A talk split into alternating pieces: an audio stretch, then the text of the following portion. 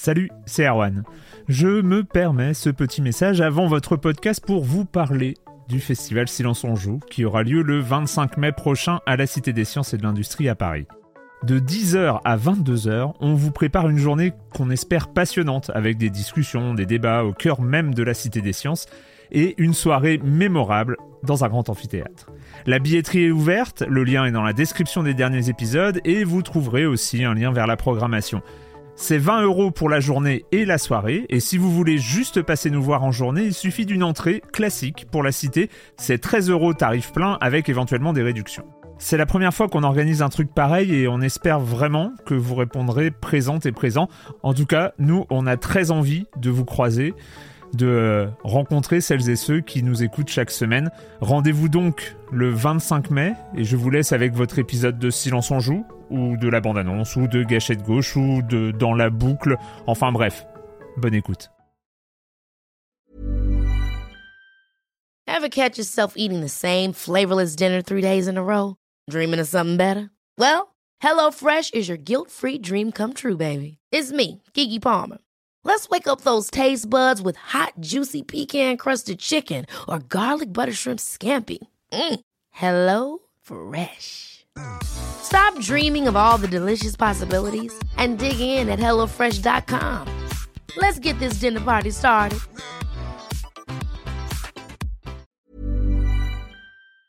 Silence en joueur, Juan Cario, bonjour.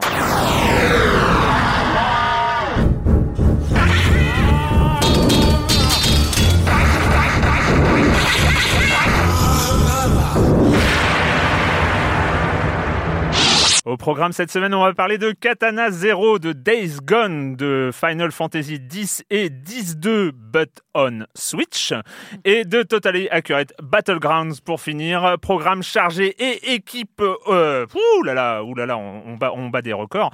Euh, avec euh, trois de mes chroniqueurs favoris et puis une petite nouvelle, ça va être formidable.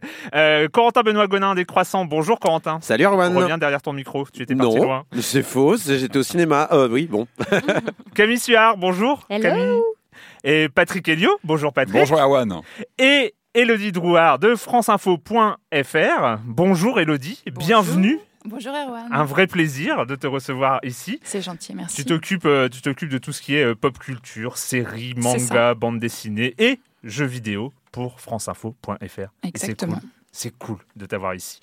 Euh, on commence avec toi, euh, Patrick, avec, euh, avec Earthworm Jim 3. Et Eh oui, un nouvel Hein Earthworm Jim, c'est pas rien, l'annonce est Ah, c'est tombée. pas rien. Alors en fait, ça a surtout mis la lumière moi, sur une bécane que j'avais même pas calculée. Pourtant, j'ai quand même, un, on va dire, un petit penchant pour le rétro. Un peu l'expert français. Euh, elle elle s'appelle l'Intellivision Amico. Euh, une Ah, bah, bécane euh, euh, toute blanche prévue pour euh, octobre 2020, donc c'est pas tout de suite. Elle est très laide. hein. On dirait, vous savez, les machines qu'on utilise pour faire des bains de pieds, euh, etc. Enfin, elle, est, elle est très moche cette console. Par rapport euh, à un très- Thermomix, c'est comment? On n'est pas très loin, mais plus tu, tu la mets au sol et bon, voilà. En fait, euh, console donc sortie euh, prévue en 2020, euh, plutôt orientée très grand public a priori. Euh, C'est le, le faut être en phase avec le. On, on sent le- une hype le- assez moyenne quand même. hein. Très, en fait, j'avais pas calculé cette Ah machine. oui. C'est vrai qu'il y a des news, je l'ai vu passer sans faire attention. Euh, donc l'idée euh, derrière cette bécane, c'est évidemment de rebondir sur la marque Intellivision. Euh, on rappelle hein, une console de 79 américaine qui avait euh, qui avait eu son, son succès à l'époque. Oui, Euh, parce qu'en que fait, elle se définissait comme étant beaucoup plus réaliste que sa concurrente, Oui, l'Atari 2600. là, je crois que c'est la première console 16 bits, il y a un truc comme ça. Puis elle a eu, Ouais. elle a eu son petit, son petit succès. euh, je crois que 5 millions d'exemplaires, quelque chose comme ça. Donc à vérifier. Mais bon, machine qui a, ColecoVision aussi. qui a une hein. marque, c'est une marque rétro qui, qui, qui Mm. voilà, qui a son, qui a son aura. Mais que moi j'avais complètement zappé. Et là, eh ben là, évidemment, grand coup de lumière dessus, puisqu'on a eu l'annonce d'un Earthworm Jim qui sortirait a priori en exclusivité sur cette machine. Donc c'est pas pour tout de suite, hein, parce que la machine c'est pas avant la rentrée 2020, donc c'est pas avant euh, un peu plus d'un an. Euh, alors exclusif parce que a priori cette console va uniquement euh, afficher des jeux exclusifs. Hein. C'est le, le message qui, qui, qui a entouré son, son, son- voilà. Il y a son- tellement d'indices pour dire que ça va pas marcher? Ça fait un petit peu peur. On rappelle donc une machine qui est annoncée sous les 200 dollars et puis qui va surtout faire tourner des jeux euh, plutôt petit format. hein. On parle de jeux entre 2 et 8 dollars a priori euh, en téléchargement. Donc euh, audience très famille hein, d'après ce qu'on a vu. J'ai vu des et rétro. Vu la marque, on a du Kung Fu Master, du Toe Jam and Earl, du Spelunker. Donc Est-ce que ce sera rétro-compatible Ouya Je, je pense pas, mais on est. J'ai l'impression qu'on n'est pas loin de cette euh, de cette euh, de cette ambiance-là, pour tout dire. Non, bah les- évidemment, ça fait envie parce que Earthworm Jim, c'est une marque mythique. On est aux 25 ans aujourd'hui de la de la sortie du premier Earthworm Jim. On rappelle, c'était quand même. Ah, mais l'année prochaine, ça fera 26, ça marche Ouais, pas. ils ont un peu loupé le coche. Mais là, en tout cas, l'annonce, bah du coup, l'annonce, c'est peut-être pour ça qu'ils l'ont fait, parce qu'on est quand même un an et demi avant la sortie. Ouais. Hein, c'est quand même un peu loin tout ça. Euh, donc, on est sur les 25 ans de la sortie du, du- de ce jeu quand même mythique, hein, un Mhm. jeu de plateforme très cartoon. Euh, derrière ce jeu, il y avait David Perry, euh, le fameux créateur. Enfin, c'est c'est une légende du jeu vidéo qui avait bossé sur le Aladdin Mega Drive. Le meilleur des deux Aladdin pour moi. Mais bon, ça, ça On peut- fera une émission on pas- spéciale pour on déterminer. lancer là-dessus. Il y a deux paroisses qui se, qui se battent dessus depuis, depuis très longtemps. Et puis on a aussi Doug euh, Tennaple, Tennaple, qui était le, le dessinateur qui a créé euh, From Jim, et qui lui aussi est dans le, est dans ce, donc euh, qui travaille sur ce nouveau projet. Et c'est Tommy Talarico qui a annoncé, euh, qui a annoncé le, bah, cette sortie d'Hour From Jim. Or tout ça n'est pas évidemment par hasard, puisque Perry et lui-même sont, comment dire, partie prenante de cette nouvelle euh, Coleco. Euh, euh, Intellivision, pardon. euh, là. nouvelle Intellivision. Donc Coleco, c'était le concurrent euh, d'en face. Tommy Talarico qui était le compositeur sur Earthworm Jim. Bien sûr, bah, c'est un, c'est un musicos euh, ouais. mythique du jeu il est vidéo. aussi Enfin, il est là derrière les euh, Games Live, je crois. euh, Exactement, c'est c'est lui. qui était à l'origine, je crois qu'il est, qu'il est, qu'il les dirigeait. Et, euh, Et, et, euh, euh, c'est une légende de- et c'est le la- patron d'un télévision. Donc en fait, Eh oui. il, a, il a toutes les cartes en main, le mec. C'est euh, clair. Et puis il a. Perry avec lui. Il y a donc le dessinateur de Earthworm Jim. Bon après voilà le problème c'est bah, c'est la console quoi. On en est loin. C'est une annonce un an et demi avant. Elle est elle est moche. Euh, elle est elle est. En plus ils ont repris alors le concept de, de l'intellivision c'était ça. C'est-à-dire une machine un peu tout en un. Tu sais, c'était un bloc avec les, ma- les manettes qui s'incrustaient dedans. Et puis surtout de- une croix. C'était pas une croix directionnelle. C'est une sorte de pavé euh, pas très précis. Moi pour l'avoir un petit peu euh, euh, touché à l'époque. C'était un pavé tactile? Et pff, ouais c'était Ouais. surtout très Une sorte hasardeux. pavé numéroté. Oui, Enfin, alors il y avait ça, puis t'avais une cadran sorte de téléphone, non? Ouais, c'était vraiment pas bon. Puis là, ils reprennent un peu le concept avec des, des manettes qui s'enclenchent dedans, euh, une appli qu'on téléchargera pour jouer sur des mobiles. Bon, tout ça est un petit peu euh, fait un petit peu un petit peu peur parce qu'on est quand même sur une marque mythique en forme gym. Donc euh, Genre, les Euh, mecs, ils vont sortir une console Intellivision qui fait peur à Patrick Helio. Je pense ouais, qu'ils devraient. bah, elle est- revoir ça- ça fait- leur, ça fait euh, un modèle économique. priori, alors juste pour finir, il y a une vidéo donc qui va sortir, je crois, le 4 mai où il devrait euh, en montrer un petit peu plus. hein. Pour l'instant, on n'a pas eu plus d'infos. Le 4 mai, donc vous qui écoutez, vous l'aurez normalement euh, entre les mains cette vidéo si tout va bien. Corentin, des nouvelles de Rocket League. Ouais, donc après euh, Epic Games euh, rachète Borderlands 3, Epic Games euh, va bientôt racheter Activision parce que vu le rythme où on est parti, je crois qu'on y est bientôt. Epic Games en attendant rachète Psyonix. Donc Psyonix c'est le studio qui est derrière le gros succès Rocket League hein, qui est un des plus gros succès en termes de jeux multijoueurs Ouais. que ça soit et sur console et sur PC. C'est vrai que c'est un jeu dont on entend toujours parler qui est régulièrement dans les tops des jeux les plus joués et les plus regardés sur Twitch et tout ça. Euh, et euh, donc, euh, a priori, va finir sur l'Epic Store d'ici la fin de l'année. Alors, il reste sur Steam en attendant. Il y a eu des premières conclusions, notamment de la part de la presse, qui disaient que euh, le jeu allait être retiré de Steam. A priori, euh, Epic Games a clarifié les choses et a dit c'est pas dans les cartons pour l'instant. Ils n'ont pas dit qu'ils n'allaient pas le faire non plus. Euh, on ne sait pas trop du coup quels vont être les plans euh, de, euh, mince, Epic Games concernant Rocket League sur Steam. En tout cas, ils ont dit qu'ils continueraient évidemment de sortir les DLC et sur Steam et sur l'Epic Store et qu'ils continueraient à mettre le jeu à jour et qu'il n'y aura pas de problème de compatibilité au niveau des, de, de- de- du multijoueur entre si tu as le jeu sur Epic Store ou si tu as le jeu sur, Steam.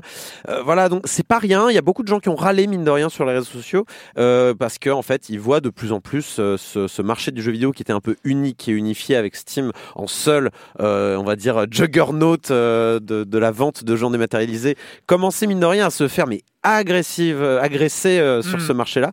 Euh, moi, je trouve que c'est pas grave. Enfin, on va dire les choses, c'est pas très très grave euh, que que- qu'il y a un petit peu de concurrence qui vienne se mettre un petit peu là-dedans, parce que Steam n'a pas fait que des choses bien non plus pendant. J'ai beaucoup aimé le trollage du boss de d'Epic Games. Je sais pas si vous l'avez vu sur sur Twitter, sur genre.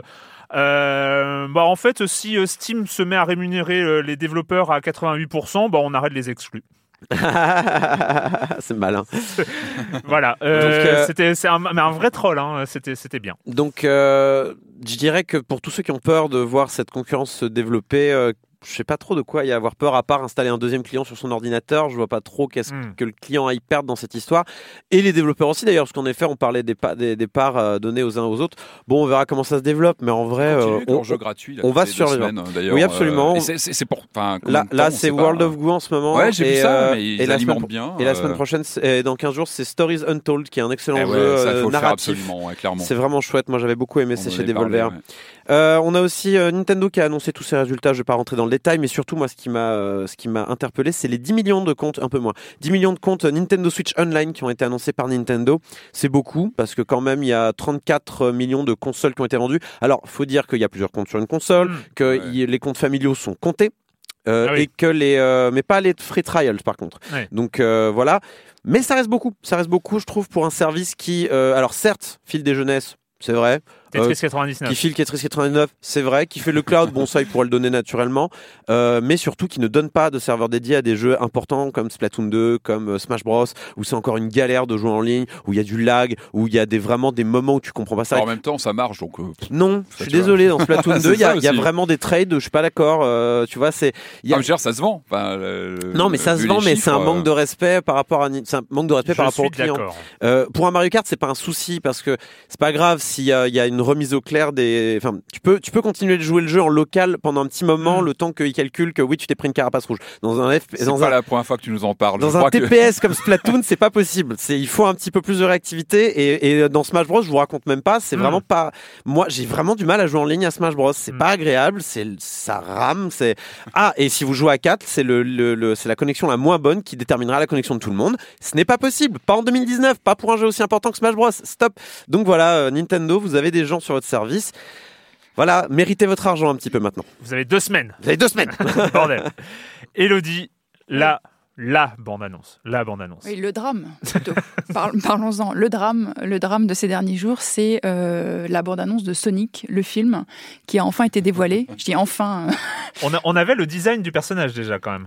Ouais. Ah, on Ouais, avait il y avait eu Mais- un screen hein, qui était passé un petit mais peu on pensait pas que ça allait être scellé quand même. Ouais. Donc ça a provoqué un espèce de petit cataclysme euh, sur Twitter et ailleurs parmi les fans de, de jeux vidéo évidemment euh, et les autres, hein. Euh, les, les- les gens qui sont respectueux juste du cinéma tout simplement. Euh, que dire sur cette bande-annonce qui dure trois minutes et qui est douloureuse pendant trois minutes? Oh, Il y a Jim Carrey quand même qui, qui, en Docteur Robotnik qui est euh, qui alors en roue libre. le Guardian a écrit que c'était un mélange, j'ai trouvé ça très juste, entre Hercule Poirot et Neo de Matrix. Et c'est exactement ça. C'est exactement ça, ça. Il est extraordinaire. Il est extraordinaire, euh, Jim Carrey. Je trouve dans, dans Bah, ces quelques minutes, il est, il il est est- incroyable. Il est Jim Carrey, j'ai envie de dire. euh, il joue un peu Ouais, toujours le même ouais. rôle, donc euh, voilà.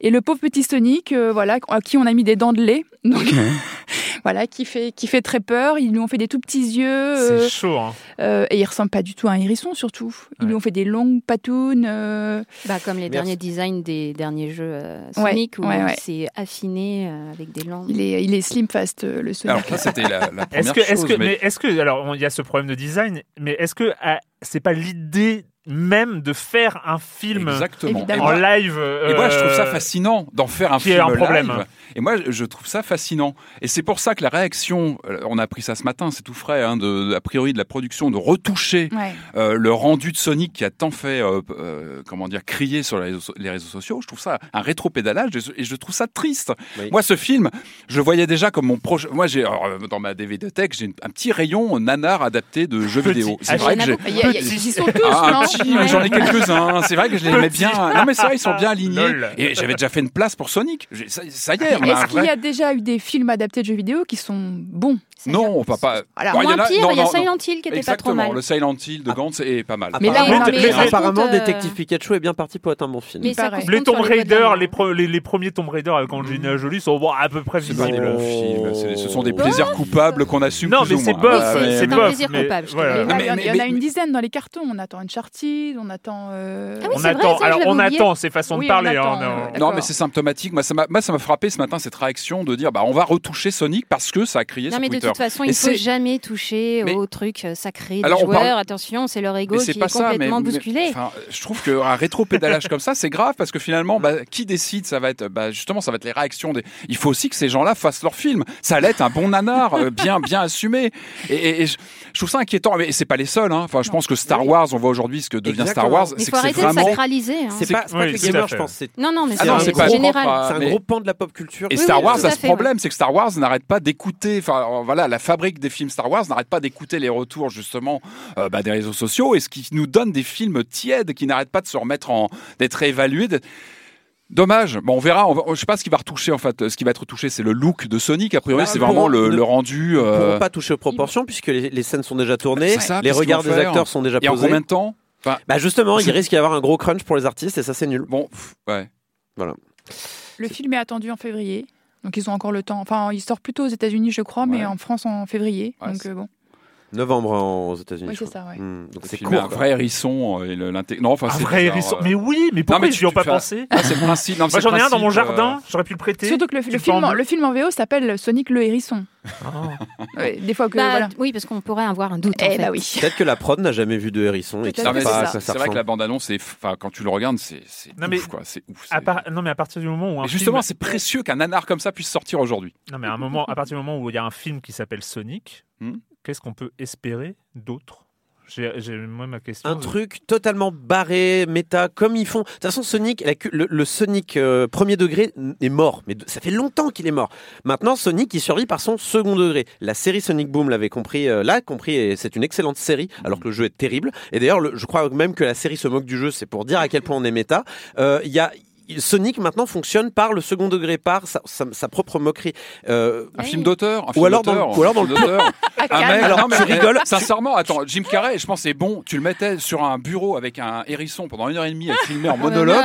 je Il y avait un truc à faire, oui, alors Patrick. existentialiste. Patrick, Tu vois, je sur l'image du hérisson, Je vais le- t'envoyer- voilà, etc. Le mythe de Je vais- Sonic, ce qu'il est devenu. Je vais t'envoyer un court métrage sur Vimeo.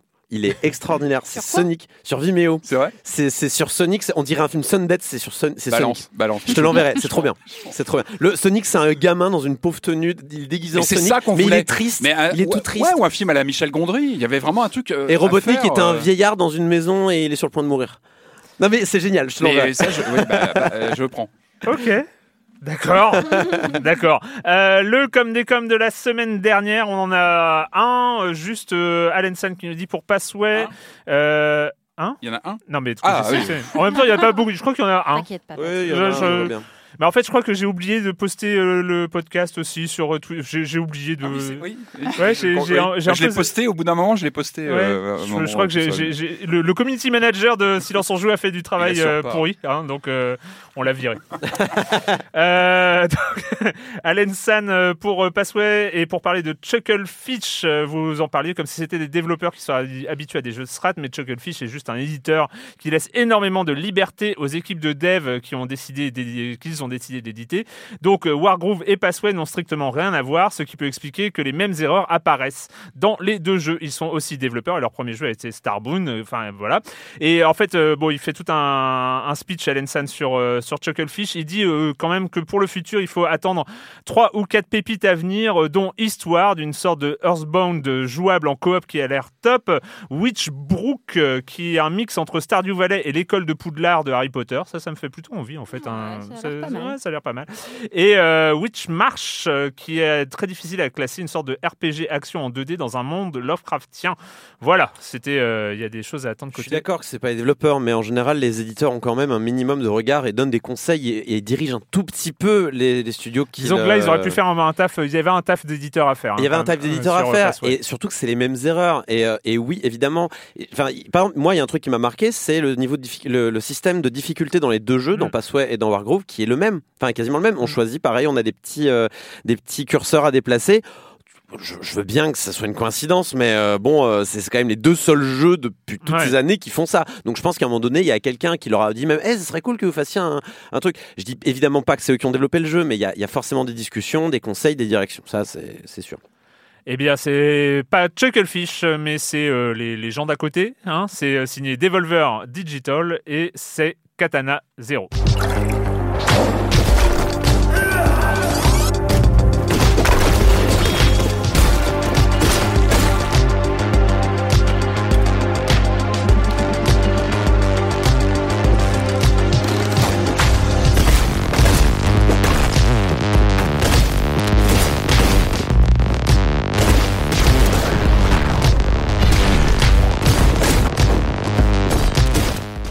Alors il y a un katana, donc il y a un samouraï, donc il faut euh, tuer des gens et, euh, et on, avance, euh, on avance dans une histoire. C'est Katana Zero. Qui je lance dessus Allez, je vais lancer Corentin sur un Katana Zero. Alors, ça donne quoi? Katana Zero, donc on est dans un univers très synthwave. Hein. C'est pas comme si on n'avait pas bouffé et bouffé ces derniers temps, mais bon, on est encore. Je pense qu'on est sur les derniers jeux et dernières œuvres synthwave là, parce qu'on va arriver sur les années 90 maintenant, donc ça sera encore, ça sera autre chose, je pense. Ah, t'es pas sûr Je sens que Patrick, fait la grimace, mais on verra bien. Quoi qu'il en soit, euh, voilà, on est dans un univers euh, néo-futuriste, euh, enfin néo-futuriste, plutôt rétro-futuriste, puisqu'en Mm. fait, il y a des lasers, euh, il y a des technologies qu'on connaît pas, euh, des drones avec des mitraillettes, voilà. Mais on écoute encore sa musique sur des cassettes avec son Walkman. Mm. On va louer des VHS au vidéoclub du coin et ce genre de choses. Donc vous voyez un petit peu l'univers dans lequel on se situe. On incarne un, un, un samouraï qui est en réalité un tueur à gages qui est employé par un mystérieux commanditaire qui semble avoir de, de grosses relations quand même. hein. Il a des moyens. Et euh, ça, c'est assez étonnant parce que ce commanditaire est représenté dans le jeu euh, par une sorte de psy finalement, parce qu'on a des on a des séances chez le psy, donc on est ce petit samouraï avec son sabre, on va chez le psy, on s'assoit dans le divan, euh, on nous pose des questions. Alors vous avez bien dormi ces derniers temps Comment ça se passe en ce moment? Vous faites toujours les mêmes cauchemars?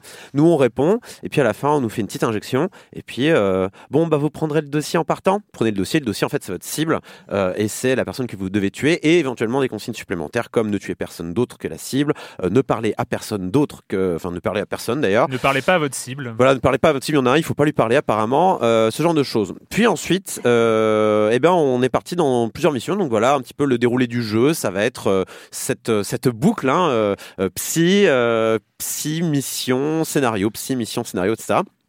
Et euh, le jeu en lui-même, eh bien, on est dans un jeu d'action euh, en 2D qui, dans le système de jeu, pourrait pas mal s'apparenter à Hotline Miami dans le sens où on doit vider des tableaux des ennemis qui s'y trouvent euh, sur la règle de tu prends un coup t'es mort, tu mets un coup ils sont morts. Euh, on a C'est une- ça, c'est 100 barres de vie en fait. Il y a Voilà, pas de, il y a y a pas de barre de vie. Ni pour nous, ni pour. euh, ni pour nous ni pour eux, c'est ça. Donc euh, beaucoup de morts pour nous et donc on recommence, mais on recommence très vite aussi Euh, parce que notre samouraï, euh, donc non content euh, de, de, voir à travers les murs, puisque comme dans Hotline Miami, on a une vision en 2D de tranche, donc on voit tout. En fait, on voit quelles salles sont occupées, s'il y a des issues, par où on peut passer, comment on peut prendre avantage de, la disposition des salles. Euh, mais on peut aussi prendre avantage du temps. Et c'est une des principales mécaniques de jeu de Katana Zero, c'est que euh, il peut ralentir le temps d'un coup de coup de gâchette euh, et ainsi euh, faire des actions qui sont compliquées à faire, mais qui sont faisables, mais qui sont compliquées à faire, comme par exemple renvoyer les balles avec son sabre quand on nous, quand on nous tire dessus, parce qu'évidemment les gardes du corps qu'on va devoir se farcir pendant les différents niveaux sont bien armés, voire même ont disposé des pièges, et donc euh, par par moment il va falloir euh, vraiment euh, la jouer serrée pour pas prendre une balle perdue quoi. Euh, et donc voilà à peu près la- l'intégralité de ce qu'a nous proposé Katana Zero en termes de gameplay et d'histoire. Euh, je vais pas rentrer dans le détail dans l'histoire pour l'histoire parce qu'elle est un peu complexe, mais on va dire que toute toute la trame se tourne autour de cette drogue qu'on nous injecte à Mm. chaque séance, qui s'appelle la chronos, et qui en fait explique deux choses le fait qu'on peut qu'on puisse ralentir le temps et le fait qu'on puisse euh, recommencer quand on meurt parce qu'en fait ce n'était pas vraiment le présent mais une vision du futur en fait il il voit dans l'avenir il fait bah, par où je peux passer pour pas mourir et donc ça explique pourquoi on peut recommencer autant de fois sans mourir en fait Ça, c'est rigolo, c'est euh, ce, ce, ce système de jeu vidéo qui est intégré dans la narration. C'est-à-dire qu'en fait, le, le die and retry, c'est euh, en fait c'est des tentatives d'exploration dans le temps et au moment où on a réussi le niveau, on, de- le, le- le jeu dit ah oui ça devrait marcher comme ça. Voilà. Et donc à ce moment-là le, niveau se relance de la manière dont on l'a réussi, euh, en, histoire de dire bah en fait tous les tous les moments où tu es mort c'est parce que tu testais les différentes possibilités et donc le die and retry est intégré à l'intérieur du scénario. Moi, tous les jeux qui essaient d'intégrer les mécaniques de gameplay dans leur diégèse, je dis oui, j'apprécie, c'est quelque chose qui est sympa à faire. C'est pas toujours facile et souvent ça demande de jouer avec des mécaniques euh, temporelles, c'est vrai. Mais là, ça marche plutôt bien, d'autant que la mise en scène est bonne, ça fait partie des vrais bons points de Katana Zero. En même temps, la mise en scène qui va avec sa direction artistique générale, qui est également très réussie, Et la un- musique qui est bien. et la musique qui est très solide. Euh, on est, on est sur de la synthwave, enfin, comme euh, on a Mm. pu entendre là il y a quelques instants. Euh, la, la, la bande son s'écoute euh, au travail, très bien. Euh, on est vraiment, si vous aimez les délires qu'on a pu avoir dans, dans Hotline Miami, hein, vraiment vous allez aimer la bande son. Elle, moi je la trouve un poil en dessous d'Hotline Miami, mais franchement celle d'Hotline Miami était tellement Ouais. hallucinante Mm. que c'est compliqué de, de toper ce niveau-là.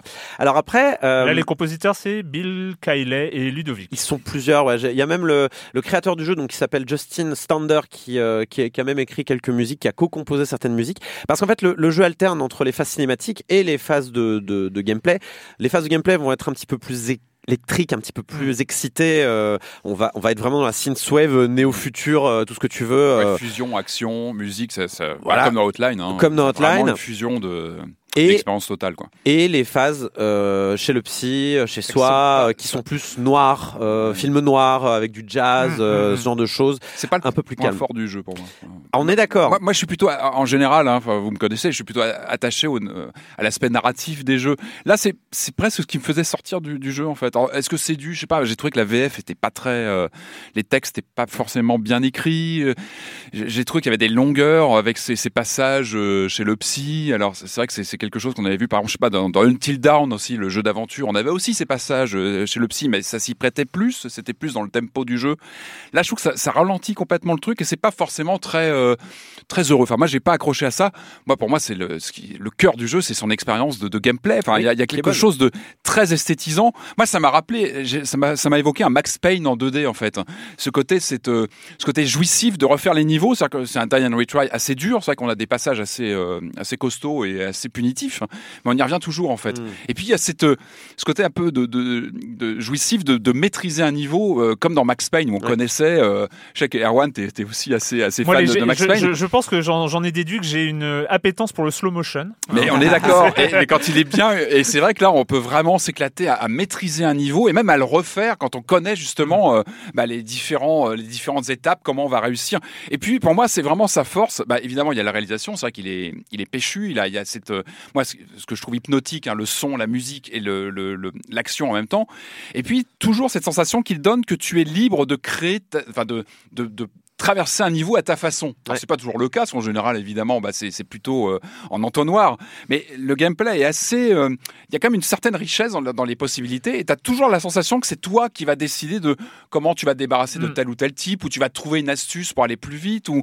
Et ça, je trouve que c'est vraiment euh, là où le, le titre a réussi quelque chose, c'est à, te, à te, te livrer comme ça à des outils et débrouille-toi et crée toi-même ta partie, crée toi-même ton ta façon de traverser un niveau, comme Max Payne le faisait avec un côté très esthétisant. Et là, on a une, autre, une esthétique complètement différente parce qu'on on est en 2D, pixels, et une musique qui n'a rien à voir avec Mm. ce que faisait Max Payne.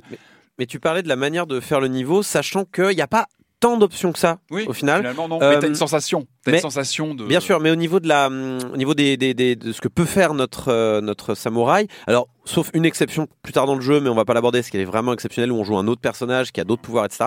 Mais euh, on peut faire quoi? On peut uniquement rouler. Il est trop court ce passage-là. Mais je suis d'accord, et on joue qu'une seule fois. Bref, euh, on va on va peut-être y revenir. Euh, on, on peut rouler, on peut esquiver, Ouais. on peut donner un coup de sabre, on peut sauter et on peut euh, pr- prendre et lancer les objets. C'est tout ce qu'on peut faire. Donc et jouer a- avec le temps, évidemment. qui est Et- ralentir le temps, bien sûr, dire. importante pour passer certaines, certains obstacles. ou des- Et c'est là où je trouve que le jeu a un autre point fort, c'est qu'il je trouve qu'il équilibre suffisamment bien les niveaux pour que ça nous donne un vrai défi, que ça nous donne envie d'utiliser la, la- la- la- le, le- le ralentissement du temps. Mhm. Mais plus le jeu allait, et en fait, le ralentissement du temps, je l'ai pratiquement pas utilisé parce que je trouvais ça plus fun d'essayer justement de, de réussir par cœur niveau, quitte à mourir plein de fois. Je suis mort plein, plein de fois. À l'ancienne, quoi. Mais je me suis dit, non, mais là, j'ai envie, j'ai envie de mettre mon coup de sable pour envoyer la balle sans le, le ralentissement du temps. Euh, mais en même temps, il te laisse le choix. Donc, tout le monde peut faire ce qu'il veut. Et ça, c'est super cool. C'est-à-dire que si t'as pas envie d'utiliser le ralentissement du temps, tu peux le faire. Si tu veux l'utiliser, tu peux l'utiliser. Et en plus, t'as quand même la jouissance de la belle action parce que à la fin de chaque segment, tu as, euh, grosso modo, t'as été enregistré sur une cassette euh, VHS et tu peux ce que t'as fait vitesse 1. Un petit peu comme dans un super hot, par exemple, où on a Mm. aussi cette jouissance de, de l'action euh, en temps réel que t'as faite. C'est marrant, moi, Et ça, c'est vraiment chouette parce que tout le monde y trouve son compte. J'ai pas trouvé ça transcendant, moi, l'idée de, de- qu'en fait, tu es en train de jouer une euh, possibilité d'action qui finalement va se matérialiser quand tu l'as réussi. Enfin, j'ai l'impression que tous les jeux font ça, tous les jeux en Dan and Retry font ça, et là j'ai l'impression d'un peu d'un un petit gimmick esthétique qui n'a Non, pas parlé plus que ça. Encore une fois, c'est le. Cœur mais- du gameplay, moi, qui m'a qui m'a branché. Tout ces, tout C'est cet enrobage un peu de, tu vois, un peu de voilà méta. euh, Je suis dans, j'ai pas trouvé toujours très Moi, bien amené. alors moi, perso, j'ai- moi, mais- en fait, le truc c'est qu'on s'en est pas est parlé, on s'est pas parlé avant. Mais moi, j'ai vraiment adoré. En fait, c'est très très très très bizarre. J'ai j'ai vraiment adoré euh, l'espace. euh, par exemple, l'espace narratif, le- le- le- le- l'univers narratif de Hotline Miami. J'ai jamais rien compris. Les mecs avec des masques sûr, et ah tout bah oui, ça, ah, j'ai rien voulu, capté. c'est Et voulu. Hotline Miami, pour moi, cryptique, je, je passais les trucs. Je, je voulais même pas. Ça m'énervait tellement de rien comprendre à, à l'univers que je passais très très vite l'histoire parce que je voulais me parlais pas, me parlais pas. Ouais, mais il y avait une élégance. Il y avait une élégance. Non, mais je- je te dans parle- je te parle de- dans je- te parle dans du- l'univers, dans le. Je te parle juste de l'existence Hmm. D'un univers. Moi, Hotline Miami me gênait parce que je, je sais pas, il y avait quelque chose soit qui me mettait mal à l'aise ou je comprenais rien, je voulu. savais même pas ce qu'on voulait me dire. Euh, donc moi, je voulais les niveaux. Et ben là, il y a ce côté un peu barré, peut-être un, un peu euh, un, peu élitiste, un peu un, un peu euh, pompeux. Tu, tu, tu- on l'a dit avant l'émission, euh, Corentin, euh, de- d'une histoire qui se veut un peu plus compliquée et tout ça.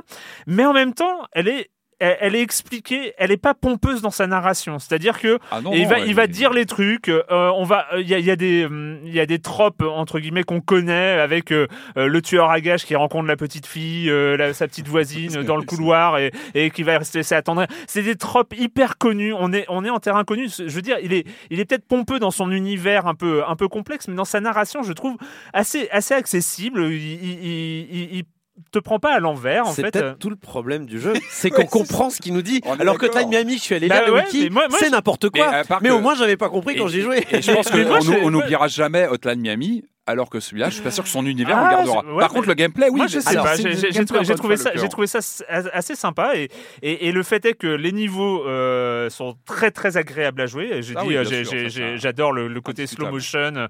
Bon là, il y a une jauge de slow motion. Des fois, on est, elle, est- elle, Ouais, elle on se vide, hein, euh, euh, donc euh, on, on- on est obligé de faire avec. Moi, je suis arrivé quasiment au bout, euh, donc euh, de- je, je dois être au boss de fin ou, pas, pas, pas très très loin. Et, et, et, j'ai vraiment passé un excellent moment à tous les niveaux, vraiment au niveau narration, au niveau euh, euh, les, histoires, euh, parce qu'en plus il joue sur le mode de jeu, sur le jeu sur le temps influe aussi la narration où il y a des, euh, des ellipses où euh, il y a, on ne sait pas ce qui s'est passé entre temps et il y a des choses qui se sont passées mais qu'on a oublié. On- Il y a le côté euh, sur l'amnésie aussi qui joue beaucoup. Ouais, mais c'est Et- encore c'est et un je trope, sais ça. pas, je- le, je- le héros Mais amnésique oui, qui revient de la guerre. Oh je là trouve, je trouve ça, je, je trouve ça. Non, mais Moi- heureusement, moi- entre moi- deux séquences narratives comme ça, il y a du gameplay. Alors, et le- là, le- là, moi, je trouve qu'il est, il est assez intouchable. Pour moi, le, le vrai problème aussi, enfin, il y a un autre vrai problème. Donc, le premier problème pour moi, c'est le scénario qui prend trop de place, qui, qui Enfin voilà, y a, on passe au moins autant de temps dans le scénario que dans le jeu, et le scénario est mal exécuté à mon sens. Le- les mises en scène sont bonnes, il y a des bonnes idées de temps en temps, mais dans l'ensemble c'est mal fait. Et je termine, c'est que le jeu n'a pas de, il n'y a pas particulièrement moment fort mémorable. Il n'y a pas de séquence de jeu que je vais retenir, je pense, dans un an de Katana Zero, contrairement par exemple à d'autres là- jeux comme Atlan Miami. Ah non, je suis Euh, pas d'accord. Le- le- Il y, a- des vraies séquences de jeu, il y a des vrais niveaux cool. euh, Il y a une séquence d'interrogatoire que moi j'ai trouvé hyper cool, euh, narrativement et au niveau du gameplay. euh, Enfin, je sais pas. Ouais, mais franchement, par rapport à des ni- par rapport à, à Miami 2, hein, que, je, que je trouve Ouais. qu'il y a plein de défauts, mais par rapport à- au dernier niveau de Hotline Miami 2, mais moi qui m'a mis une claque, la fan le, de Trip où on prend de la drogue et on se met à buter tout le monde, euh, ou alors la, la fin de Hotline Miami 1 même où on joue euh, le, euh, le casque, là, le mec qui porte un casque. Moi, je m'en souviens de ça, mais fortement. Là, franchement, je, vais, je pense que je vais avoir du mal à me rappeler d'une séquence forte qui m'a marqué parce que aussi on nous, in- on, nous, on, nous, on nous insère trop de personnages tout le temps qui au final ne, con- ne sont pas conclus. Enfin, il y a, ils ils restent vivants et, et en fait, plein de questions restent ouvertes à la fin du scénario.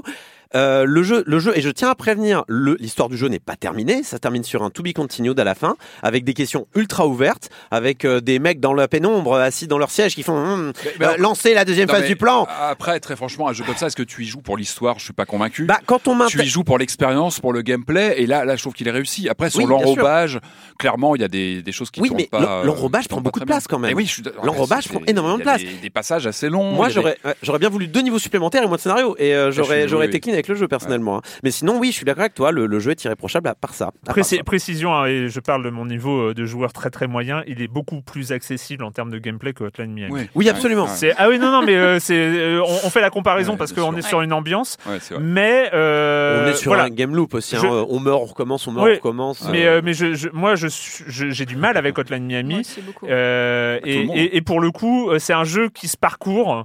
Euh, on meurt, mais on n'est pas en termes de hardcore, euh, on n'est pas très Il est- très haut. il- et Il, c'est- est, il est il est Et ça, c'est une bonne chose à mon c'est sens. une très bonne Il chose. est, il est beaucoup plus accessible que d'autres die and Ouais. retry de ce genre-là, et c'est pour ça que je, c'est pour ça que je- j'estime que c'est un peu un Hotline Miami light à tous les niveaux, mais aussi plus accessible du coup. Donc c'est- ça peut la- cool. à- pour te dire, à la fin du jeu, j'ai réussi des niveaux après en mourant trois fois. Wow. hein. Et on est à la fin du jeu. Et, et Et voilà. c'est- c'est là que tu vois quand même qu'il y a un problème de courbe de progression et de difficulté, tu vois ce que je veux dire? Mais si, Enfin, Pas il, faut, du tout. il faut il faut en baver un tout petit peu, au moins à la fin du jeu, au moins à la fin du Ah jeu. non, mais j'en bave à la fin du jeu. hein. Ouais. Le boss de, le boss de fin. Bah, j'ai bon, moi il y a pas de, y a pas de montée en puissance notamment dans le design des Mais niveaux. t'es trop doué, Corentin. C'est pas une question d'être doué. Il y, a des, y a, y a des jeux qui sont faciles au début et moins faciles à la fin. Mais, mais là, je trouve qu'entre le début et la fin, c'est aussi dur. Et c'est un problème pour moi, pour un jeu vidéo. Tu vois ce que je veux dire? Katana Zero, c'est sur Switch et sur PC. C'est le moment d'accueillir Jérémy Kletskin et sa chronique jeu de société. Salut Jérémy. Salut Erwan Alors cette semaine on se retrouve dans le Londres du 19e siècle dans les pas d'un personnage de la littérature anglaise que vous connaissez tous, Oliver Twist. Et c'est une des plus belles boîtes de ma collection. Elle est très belle comme ça en forme de grand livre vert avec ses ornements dorés. Il y a aussi de superbes illustrations et puis comme ça une mécanique d'ouverture en tiroir. Une fois la boîte ouverte, le matériel ne déçoit pas, lui non plus. On y trouve euh, plusieurs types de cartes, euh, des jetons, des pions, et surtout quatre décors en forme de prisme triangulaire comme ça qui représentent des toits de maisons typiques anglaises. On va pouvoir sur son dos, un petit peu comme au Scrabble, poser les différents jetons qu'on va ramasser. À l'intérieur, sur la gauche, il y a un petit tiroir sur lequel on va pouvoir planquer des petits objets qui ne doivent pas être trouvés par la police. Et puis sur la droite, il y a une ouverture en forme de grenier avec une petite fenêtre et puis l'illustration d'un matelas posé euh, par terre. C'est notre chambre, c'est là qu'on va planquer notre pognon. Au centre de la table, il y a un grand plateau qui représente quelques rues d'un quartier de Londres. Des objets de toutes sortes y sont posés à la queue leu le long des rues. Ils représentent ce que nos petits pickpockets devront aller chipper dans les poches et dans les sacs des passants. On va y trouver des pommes, des broches, des colliers, des anneaux, des montres, des portefeuilles, etc.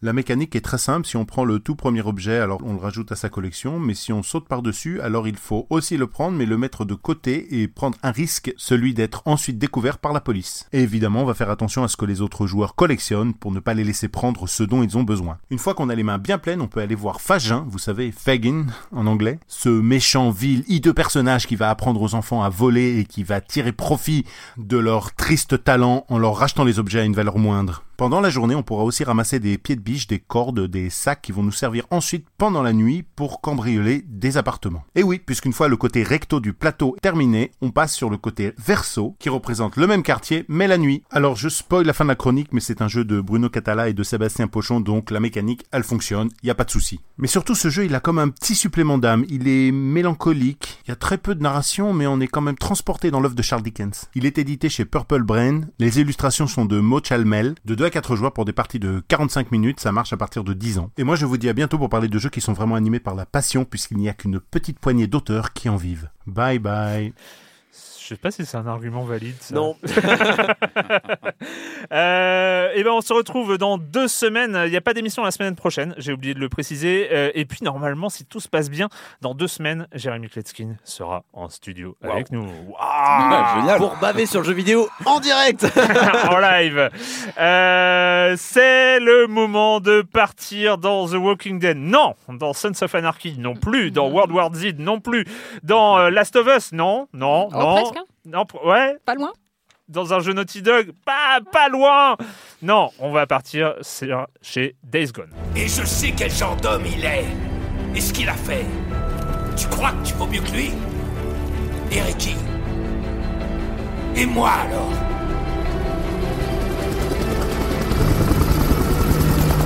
T'as t'as peur d'être ici? T'as peur de faire partie de quelque chose?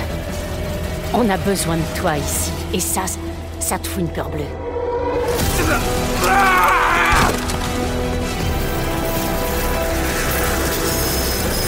Il faut qu'on se serre les coudes. C'est tout ce qui nous reste. C'est tout ce qu'il nous reste. Sur PS4, grave. Non, mais il y a plus grand chose de prévu. Je me disais juste ça en fait, euh, vrai, de gros jeux. dis. C'est c'est bon. Elodie, Elodie. Alors ce Days Gone, euh, ces zombies, cette horde. Alors Days Gone, c'est quoi? C'est la première grosse exclue euh, Sony de l'année? Euh, ouais. Bah, Eh oui. On est en mai. Et oui, et on est en mai. Très bonne question, mais Euh, ouais, oui, bah oui, j'ai cherché, j'ai cherché, et je crois bien que c'est ça. Tu as enquêté. Tu as... J'ai enquêté. Ouais, En même temps, ils en auront quand même eu quelques-unes depuis ces dernières années quand même. Ils ont- Ouais, mais. Alors justement, oui, parce que moi j'ai fini God, God of War il y a pas longtemps, que j'ai Mhm. repris euh, et justement de passer de God of War à Days Gone, ça a été assez violent. Euh, le jeu avait été annoncé euh, lors de l'E3 2016. C'est un des rares jeux qu'on n'avait pas encore, qui n'était pas encore sorti, un des rares jeux. euh, je crois qu'il reste plus que Death Stranding euh, qu'on attend encore Et Last of Us 2. et Last Ah oui, of Us vrai, il y a 2, The Last of Us 2, exactement, en parlant de zombies. Et c'est bien qu'ils sortent pas ensemble. Peut-être. Oui, pas sur c'est mieux. PS4. hein. Qui sait Ah, J'espère quand même. Moi aussi, j'espère. Euh, donc c'est quoi Days Gone? Euh, On attaque le jeu avec une, une cinématique euh, assez vite expédiée où euh, on comprend qu'on va incarner un, un espèce d'ancien biker euh, un peu façon Jax, donc tu disais des Sons of Anarchy, en, en beaucoup moins beau quand même. Euh, Ouais, je moins sexy, beaucoup moins sexy que Jax. Quoi? Non, t'es pas d'accord, Camille? J'ai Non. rien dit. Jax, franchement. Jax, il avait quand même la classe. Euh, on est donc Deacon, euh, Deacon St. John, un drifter. Euh, on sent que c'est un peu la, la merde, on sait pas trop ce qui se passe. Il y a sa femme qui est, qui est blessée et il la largue dans un hélico pour qu'elle soit déposée dans un camp. Et il préfère, alors c'est là que, bon, déjà, il y a j'ai des trucs à redire, mais il préfère rester avec son pote plutôt que de suivre sa femme, Son beau-frère en fait. Son beau-frère. qui est son ouais, ça. effectivement, aussi. Ça, ça justifie pas plus. euh, Non mais il le dit, enfin, Il- si je, si Oui, je reste oui, pas oui. avec lui, il, il va- il Je va y rester. Voilà. Eh oui. Je dois sauver Donc la il laisse C'est un sa- moment déchirant, il faut... faut euh, Non. Non. Vraiment pas. D'ailleurs, ça m'a fait penser un peu à la cinématique de début de The Last of Us où euh, on a un peu ça en fait, où il sauve ça, il essaye de sauver sa gamine coûte que coûte et c'est un peu en parallèle, euh, c'est un Ouais, peu fait il y avait- pareil il y avait et plus d'émotion. Il y avait plus d'émotion quand même dans The Et Last elle of était Us, jouable. Et elle Ouais. était jouable. Vite fait. Elle ouais. était Dans la jouable. maison, dans la maison, Si, ça, si. c'est ça Non Bah, dans la maison, puis dans la ville. Oui, euh, enfin ouais. tu. ouais. Bon. Non, t'avais pas aimé. Bon, moi, je suis pas objectif sur The Last of Us. mais, Moi euh, je suis, ouais, bah moi non plus, mais dans l'autre sens. D'accord. Mais là, c'est pas expédié. que- Je pensais pas que quelqu'un d'autre euh, trouvait The Last of Us. Bref. On en reparlera. Peut-être que Days Gone, euh, peut-être que Days Gone me, me réconciliera avec The Last of Us du coup, je ne sais pas. T'as pas aimé. The Last of Us? Non, j'ai pas autant aimé que les gens l'aiment. C'est vrai? dire. Ouais. Ah. Pareil ici. Ah ouais. Pareil. Bref. Ce n'est pas un débat sur The Last of Us. Désolé, désolé, c'est choquant, mais Donc, euh, après cette intro où nous laissons notre femme dans un hélicoptère. Voilà, on se retrouve deux ans plus tard. Oui. Euh, et, euh, et donc là, on est confronté à quoi Euh, Des mutants, Mhm. euh, un peu agressifs, Un peu. un, un peu. Pas autant que des White Walkers, mais quand même un peu agressifs. Mhm. Euh, des des- d'autres renégats euh, qui font visiblement, j'ai pas très bien compris, partie de notre gang. C'est aussi des drifters, mais on n'est plus potes. euh, Alors, Euh, ce qu'ils appellent drifters, c'est des bikers. hein. Voilà, Donc, on c'est est le- le gang, Angels, quoi. ouais, Ouais, voilà, ouais, les. Hells Angels. Et, et on sait comment ils sont arrivés là, ces mutants euh Ah ça, ça va être plus tard. Ah oui, d'accord. On ne sait pas, il y a une organisation mystérieuse qui s'appelle Nero, euh, dont on suit les hélicos beaucoup. On, on- ouais, on visite leur base aussi, leur, on- euh, leur base de recherche. On euh, visite leur base de recherche, on, remet le courant dans leur checkpoint. Et la- Euh, le dress code des mecs de Nero, c'est, tu vois, euh, les scientifiques de E.T. Voilà. Oui. mais c'est les mêmes. Oh là là, mais oui, c'est ça. Oui, Non, mais c'est les mêmes. C'est les scientifiques de E.T. Ils sont, on les a pris. et- les, ouais. les mecs, ils arrivent, ils mettent une chambre stérile et ensuite ils t'attaquent. voilà, c'est ça, c'est Je ça. comprends tout à fait. Voilà. Et du coup, ça fait donc des années que les zombies sont là en fait. Faut que les mutants sont là. bah, Bah, on est deux ça ans fait- après oui, la ça, cinématique deux- en deux, fait. trois ans, oui. deux Ouais, ans après la euh, cinématique. voilà. Et là, il y a un compteur en fait euh, qui, se- qui se met 721 à jour. Voilà, c'est Ouais. ça. Hmm. Et donc, Ce euh, qui et- manque d'ailleurs dans une série comme The Walking Dead, c'est vrai qu'on n'a pas ce compteur, on l'imagine par la vrai. narration, bah tiens, tel personnage, ça fait 10 ans que... bah, voilà, il faut... Alors que là, c'est là qu'il y a un compteur. J'aurais bien aimé l'avoir dans une série comme The Mm. Walking Dead, c'est une parenthèse. Et donc là, on arrive au cœur de l'Oregon. hein. Voilà, on est au cœur de l'Oregon. Ça va être notre terrain de jeu. euh, et, euh, et on incarne toujours euh, Dick. euh, Dick. Dick. Deacon, euh, su- surnommé affectueusement par ses potes Dick. D'accord. Voilà. Et, euh, et son pote. euh, Enfin. Boozer. Boozer. Et après, qu'est-ce que. Boozer qui, qui est blessé très vite au début du jeu, donc qui est le boulet un petit peu. Ah oui, oui, voilà, c'est ça. Il est, il est- il est- il est- voilà. Et on, et on se rend compte assez vite que, grosso modo, il y a des factions, il y a des gens pas cool. Généralement, il y a des gens pas cool. Hein. Euh, Pas cool euh, du tout, voilà. Et on a une moto et on, et on se promène. C'est ça, non? C'est ça. Et qu'est-ce qui se passe? Après Alors, ça donne quoi Le rapport au jeu euh, C'est quoi, le- c'est quoi le but? Alors le but, euh, on ne sait pas trop en fait, c'est de survivre surtout déjà Hmm. dans un premier temps, donc euh, et puis de- d'essayer de rendre des services à des camps de survivants qui sont implantés sur le territoire. Euh, qu'on découvre au fur et à mesure. Voilà, donc euh, la, mécanique du jeu, elle est assez euh, répétitive en fait, puisque bah, on tue des zombies qui sont pas des zombies mais qui sont des mutants, on tue des méchants qui sont méchants, et on essaye d'en savoir plus sur effectivement le pourquoi de cette épidémie qui a contaminé ces mutants. Sachant que très vite, sans vouloir trop spoiler, on se dit ah mais peut-être que Sarah elle serait pas morte en fait. D'accord, d'accord. Et on l'avait pas vu doute, venir ça. Ah, oh là là, mais non, pas du tout, euh, pas du tout. Pas... Ouh là là, pas du tout. Euh, euh, et donc, alors, moi, j'ai- une question parce que moi, j'ai bon, j'ai fait mon intro en parlant des quelques références hein, qu'on peut euh, qu'on peut trouver parce qu'on a en- très très vite, très très vite, on a cette impression là d'avoir déjà connaître déjà l'histoire. Déjà rencontré les personnages, déjà joué à- aux différentes séquences de jeu, hein, euh, Mm. avec une seule euh, grosse originalité qui a été un peu le le- le- le- l'argument de vente euh, de, euh, de Days Gone, qui est la Horde. Euh, C'était l'argument Ouais, de vente, hein, la, la bande-annonce. Non, Ouais. mais la- la- le, le film euh, pro- euh, présenté en Ah bah, les 2016. premières démos, ouais, Oui, c'était C'était, ça. euh, 2016, c'est- ouais. on voyait le héros poursuivi par euh, euh, des, des, Une centaine des- de zombies, ouais. des centaines de zombies qui qui grouillaient et tout ça. et qui forment des espèces de pyramides, un peu à la World War Z. Et euh, est-ce que, euh, alors moi, je voilà, j'ai joué quelques heures. J'ai été confronté à un, un ennui assez profond quand même, très très vite, parce qu'il y avait ça, il y avait ce- ces éléments un peu connus. Est-ce que, est-ce que ça évolue, est-ce que ça change, est-ce que c'est ou c'est toujours euh, Alors moi j'ai joué je pense une quinzaine d'heures et j'ai toujours pas la sensation que ça évolue.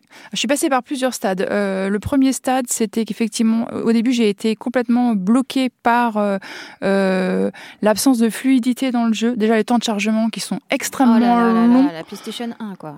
Ouais, c'est ça. La barre, là. ouais. La, Ouais. la barre qui se passe rien avec la vague qui tourne, qui tourne, qui tourne et qui rend fou, qui est qui est hypnotisé par ce truc. Et tu te dis, mais jamais il va se lancer ce jeu, c'est pas possible. Sûrement dû un Euh, développement un peu compliqué, je crois, hein, de ce oui, Days bah, Gone. Alors, alors ce studio, en fait, ils, studio, ils avaient jamais, ils ont jamais fait de jeu sur PS3. C'est leur premier jeu sur PS4, donc ils sont vraiment lancés dans le grand bain. euh, Et leur, Euh, leur, leur fait d'armes, c'est le Uncharted, Uncharted euh, sur Vita. PS Vita, ouais. a un c'est- jeu oui, Colombo sur Newton.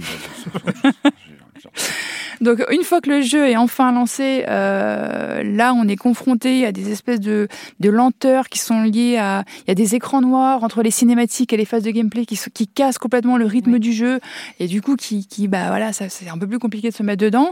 Euh, donc moi ça m'a beaucoup beaucoup freiné au début.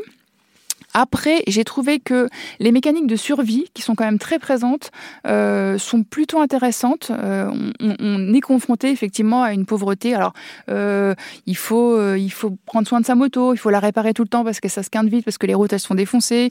Il faut remettre du carburant dedans. Alors, un La peu moto, trop elle fait du 800 litres au 100. C'est ça.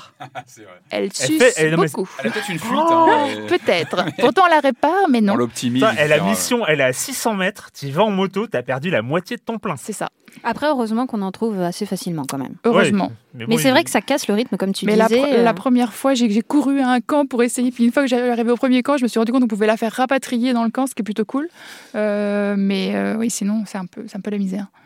Et donc, ouais, on sort pas de cette boucle un peu répétitive de, euh, d'éléments connus, en fait.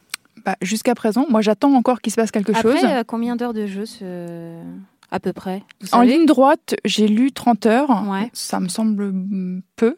Ça dépend comment tu joues. Voilà, Sur ce genre de titre, ça dépend si tu prends le temps d'explorer. Est-ce que Bah, tu tu es quand de- même Bah, obligé de looter en permanence. Tu es obligé de Est-ce que looter tu as en envie permanence. d'explorer ce monde? Bah, c'est ça. Camille, euh, Fou, bah moi, c'est un peu un pot pourri en fait. J'ai l'impression, comme tu disais, il y a plein de. Ils ont pris un peu. Enfin, pas mal de choses d'autres jeux ou de d'autres euh, d'autres euh, médias. Enfin, les hordes de zombies, comme je disais, ça me faisait penser à World War Z. Hein, des Hmm. espèces de, de monstres qui s'agglutinent là pour euh, former une pyramide. Le les- zombie liquide. Voilà, c'est ça. T'as les, t'as les camps d'humains avec des petites villes reconstituées, avec des hiérarchies et des grosses tensions. Ça me faisait penser à The Walking Dead plutôt. T'as l'indépendance des motards à côté, en marge, avec des gros tatous, des grosses bagues et tout. Donc là, c'était plutôt Sons of Anarchy, comme tu le disais. Euh, et puis, t'as aussi le, le- la fainéantise du R3 pour euh, toute la surbrillance qui est très triple A saut 2018. Ah, oui. On en avait déjà parlé d'ailleurs Oh, avec euh, Tomb 2017, Raider. 2016. Avec Shad- Tomb Raider. Shadow of the Tomb Raider. Voilà, c'est ça. Et euh, il y a beaucoup de The Last of Us. Donc du coup, comme le studio est lié à, un peu à, à Naughty Dog, ça se comprend Mm. un peu. Mais du coup, euh, enfin, comme The Last of Us. Euh, donc vous savez que j'ai un désamour pour The Last of Us, mais en moins encore moins euh, prenant quoi. On a toujours une Amérique un peu déchue, pauvre, euh, sale, mais je la trouve, en fait, les, les décors, je les trouve bien plus génériques et un Mm. peu moins. euh, bon après, c'est un monde ouvert, donc c'est un peu plus euh, difficile aussi de créer des espaces euh, marquants. Ils sont jolis les paysages. Enfin, Oui, c'est c'est une joli. vraie carte postale pour aller visiter, le- visiter Ouais. l'Oregon, quoi. Ouais, Et mais qui d'ailleurs est une vraie, il y, a une- il y a une vraie hype autour de l'Oregon, euh, Ouais. je trouve, entre Bah, bah, Life is Strange. Euh, Oui, bah, je pense qu'il y a un reminder Un des vide. Goonies. Enfin, on a tous été marqués par. il y a euh, un vide. hein. et euh, mais, mais mais je trouve que, enfin, Bah, déjà c'est la patrie visuellement. du euh, hipster, euh, l'Oregon. hein. bah, Ouais, je, je pense que c'est une sorte ça. d'Eldorado. Ah bah euh, c'est ça, il faut aller là-bas. quoi. exactement. Moi, je sens l'appel de le- de l'Oregon, clairement. Mais bon, bref. Et j'ai l'impression qu'ils font comme euh, The Last of Us, qu'ils essayent de faire tout reposer en fait sur le scénario et les, les personnages et les liens entre les personnages. Parce que quand tu vois les gunfights, je parle entre avec les humains, pas avec Hmm. les monstres où là ça, ça devient justement intéressant et il y a une vraie tension.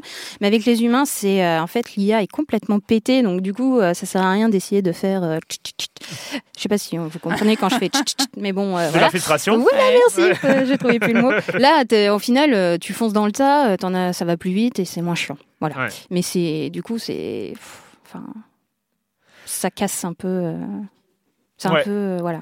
Je trouvais que c'était aussi, tu vois, ce qui était un peu faible dans The Last of Us finalement, euh, les, les gunfights. Oui, Ah mais ouais. attendez, on n'est pas du tout sur le même type de jeu. Non, mais Non, exemple, non. non, mais Oui, mais finalement, tu Ah, retrouves les mêmes d'accord sur défauts. l'univers, sur le. Mais après, la proposition est pas du tout la même. Là, on est sur un open world quand même assez vaste.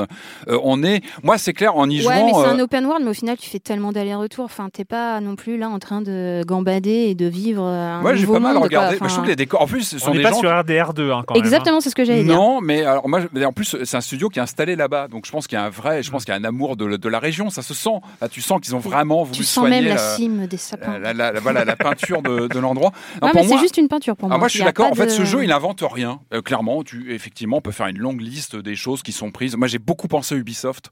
Euh, tu sais, au Canva Ubisoft, avec euh, plein de détails hein, sur le- la collectionnite d'objets que tu vas récupérer. La radio, la radio avec un ton assez trash. Là, on a une radio complotiste Agaçante. qui nous balance plein de, plein de trucs complètement, euh, complètement ouf. Euh, et j'arrêtais pas de penser. J'avais l'impression de jouer à un jeu Ubisoft. C'est vrai qu'on retrouve pas mal de, gimmicks. euh, de ce côté-là. En fait, moi, ça m'a fait pas mal penser à, un- à une vraie série B que j'avais beaucoup aimé à l'époque. C'était le Mad Max de Avalanche, qui était pareil, qui était pas un jeu qui, qui inventait des choses dans, dans le genre de l'open world, mais qui était plutôt bien ficelé et qui marchait Mm. bien.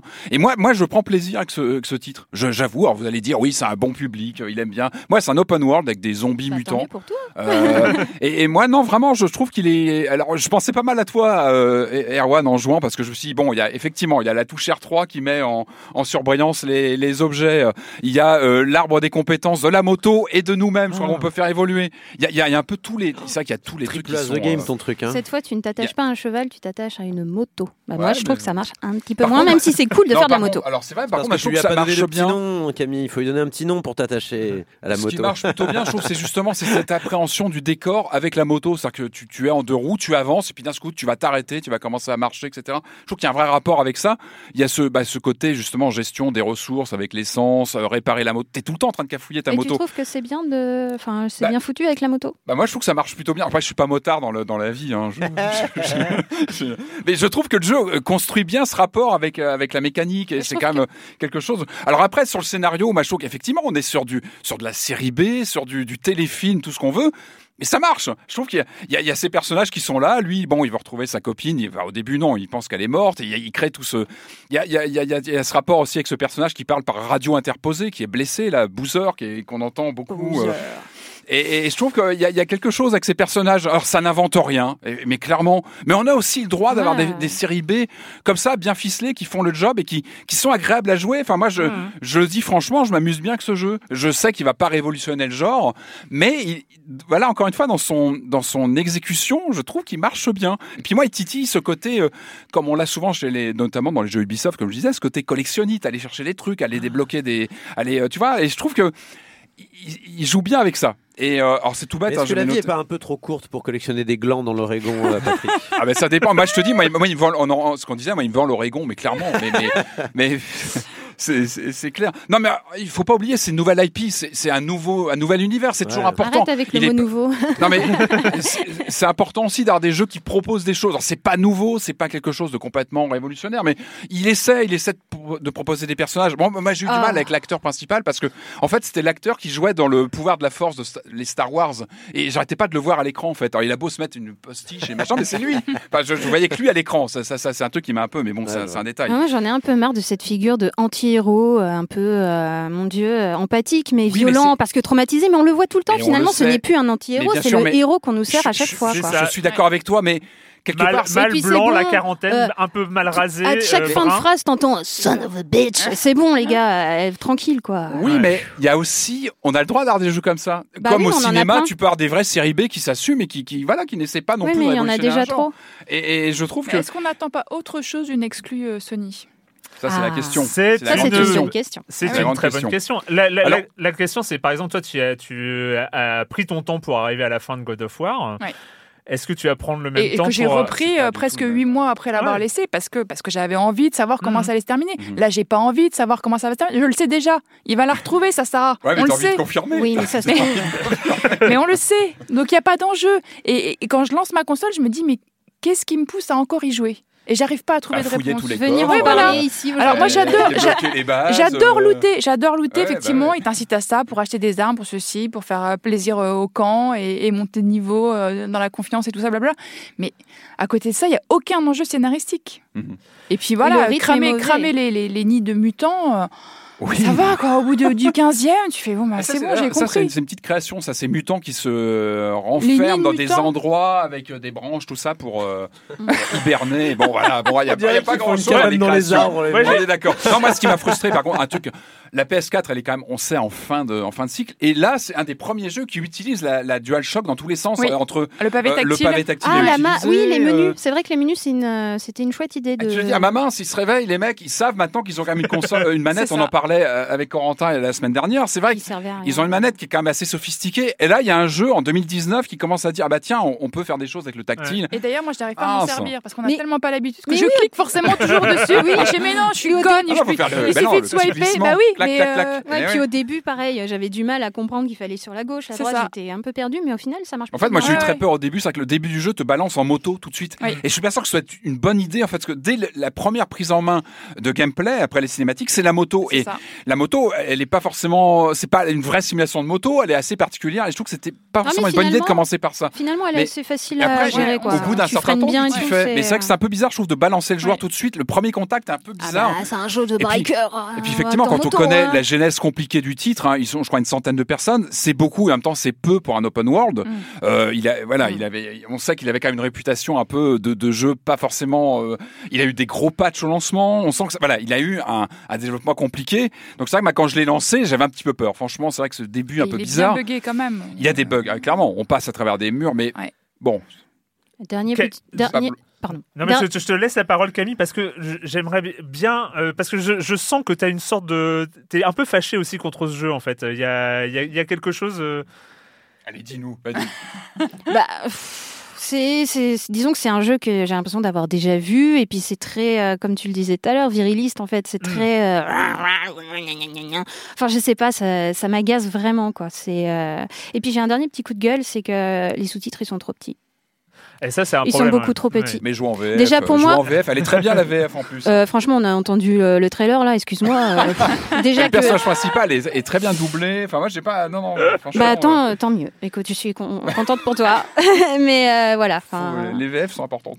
Alors moi j'ai- peut-être un, petit euh, des petites circonstances atténuantes. J'en trouve pas beaucoup à Days Gone, mais en fait il y a aussi que j'aime bien euh, juger un jeu sur son ambition, euh, sur ce que proposent explicitement les développeurs quand ils te vendent le jeu.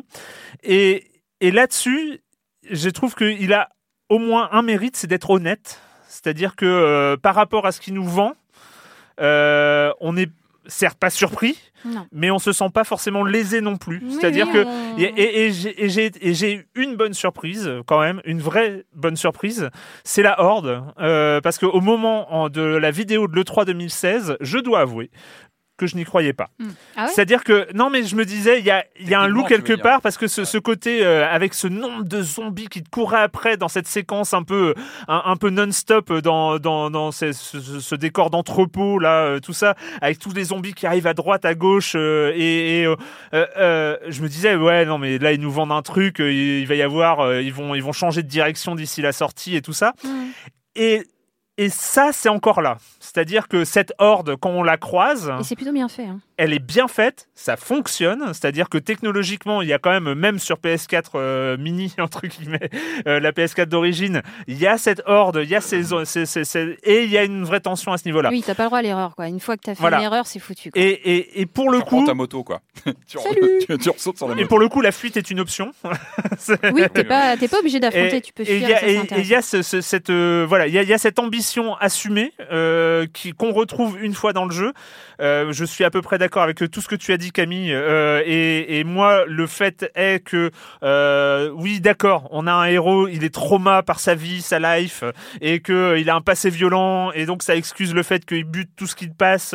Et mais la première fois où il tire, et ben c'est sur un mec désarmé Moi, à je- terre. euh, et moi, j'ai trouvé ça ultra violent. Il y a une banalisation de la violence dans ce jeu, je trouve. Et on, et on bute des enfants zombies. Euh, alors peut-être c'est. tard. Ouais, bon, c'est, Ouais. alors c'est validé, c'est, c'est, validé au niveau scénaristique. euh, Voilà, C'est ouais, justifié. c'est chelou. ouais. Moi, je trouve ça chelou. Je trouve ça pas forcément nécessaire. Après, on peut, on peut en discuter. hein, c'est la liberté créative. Mais euh, moi, je sais que j'ai trouvé ça pas nécessaire hein, Mm. euh, de, Ouais, de, ça de faire ça. C'est pas indispensable. Il y a, il y a- il y a plein d'autres choses dans le jeu.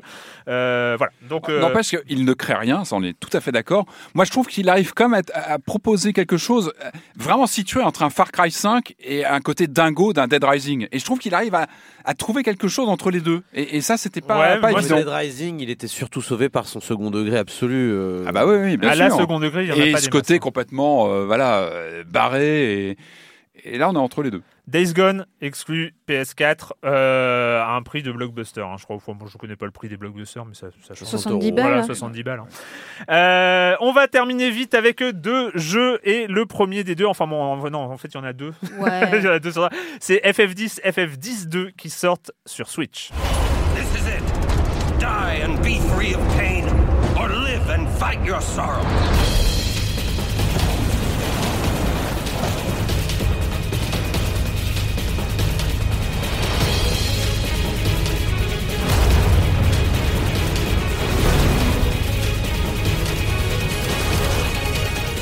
L'information principale de cette sortie, c'est que ce sont des jeux qui ont 18 ans. 17-18 ans, ouais, c'est ça, quelque chose comme ouais, ils ça. vont pouvoir passer leur permis. Ouais, bah, ça serait bien de repasser en fait le code. Ouais, c'est ça. Camille. Ouais, alors il y a environ 17 ans, je découvrais FF10 sur PS2 et comme j'étais fan des précédents volets, ça a été plutôt une belle découverte sur bien des points, comme la profondeur de certains personnages. J'insiste sur certains personnages, la richesse de l'univers, euh, des réflexions sur la vie, la mort, une rébellion contre un ordre préétabli et le refus de croire les yeux fermés à des préceptes et des dictats. Bah, sur la quoi. Ouais, mais sur la Camille euh, adolescente, ça marchait euh, vraiment plutôt bien. Euh, mais déjà à l'époque, il y avait l'odeur d'une rupture avec les épisodes précédents. Et là, tout ce qui m'agaçait un petit peu il y a 17 ans, bah maintenant ça m'horripile complètement. Euh, donc euh, sur ce portage HD sur Switch, euh, qu'est-ce que je retiens? C'est Tidus et son rire insupportable. Euh, son sa voix euh, en anglais en plus. Enfin, je ça, ça passe pas sur un FF, ça passe pas. Euh, Enfin, c'est très cliché. Les animations sont d'une lenteur mais exécrable.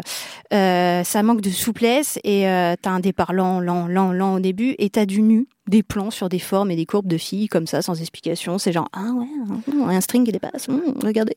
Ah, c'était l'époque, hein. C'était Ouais, l'époque. Ouh là ouais, là, non, non. FF10-2. Ouais, FF... Oh, bah, le c'est- 10-2, ah, euh, ouais, je, le- je l'ai lancé vite fait, mais celui-ci, je le détestais, donc euh, je vais voir, mais je sais pas si je Le vais voir. Cara en vrai. Design à l'époque, c'était c'était affaibli. oui, voilà. trop- C'était ça, c'était celui-là. Enfin, voilà quoi. Donc bon, en fait, ça sert jamais le propos, donc c'est vraiment euh, juste non. Non, non, c'est- too much et c'est lent.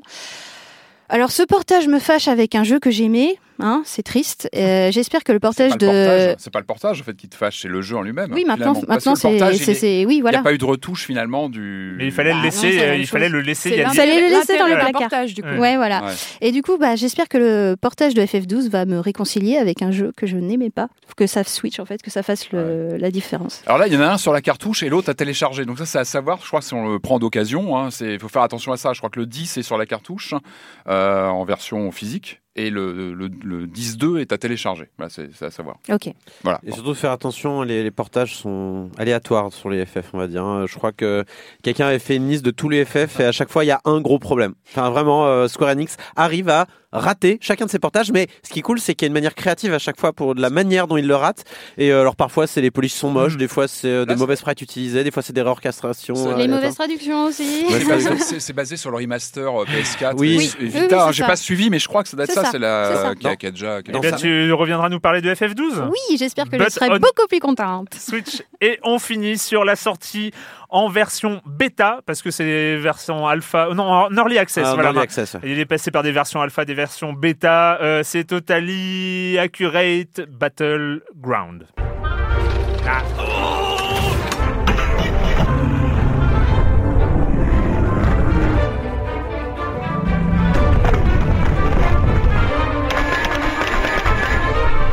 J'avais une chance sur deux, c'est Battle Simulator. Absolument. Parce que son petit nom, c'est Tabs. Tabs, Totally Accurate Battle Simulator. Que Totally Accurate Battlegrounds existe. C'est un vrai jeu qui, qui, coûte, qui est par le même studio, qui était un 1er avril, qui s'est transformé en vrai jeu. Et c'est donc, euh, c'est donc un, un PUBG, mais avec le moteur de Totally Accurate Battle Simulator.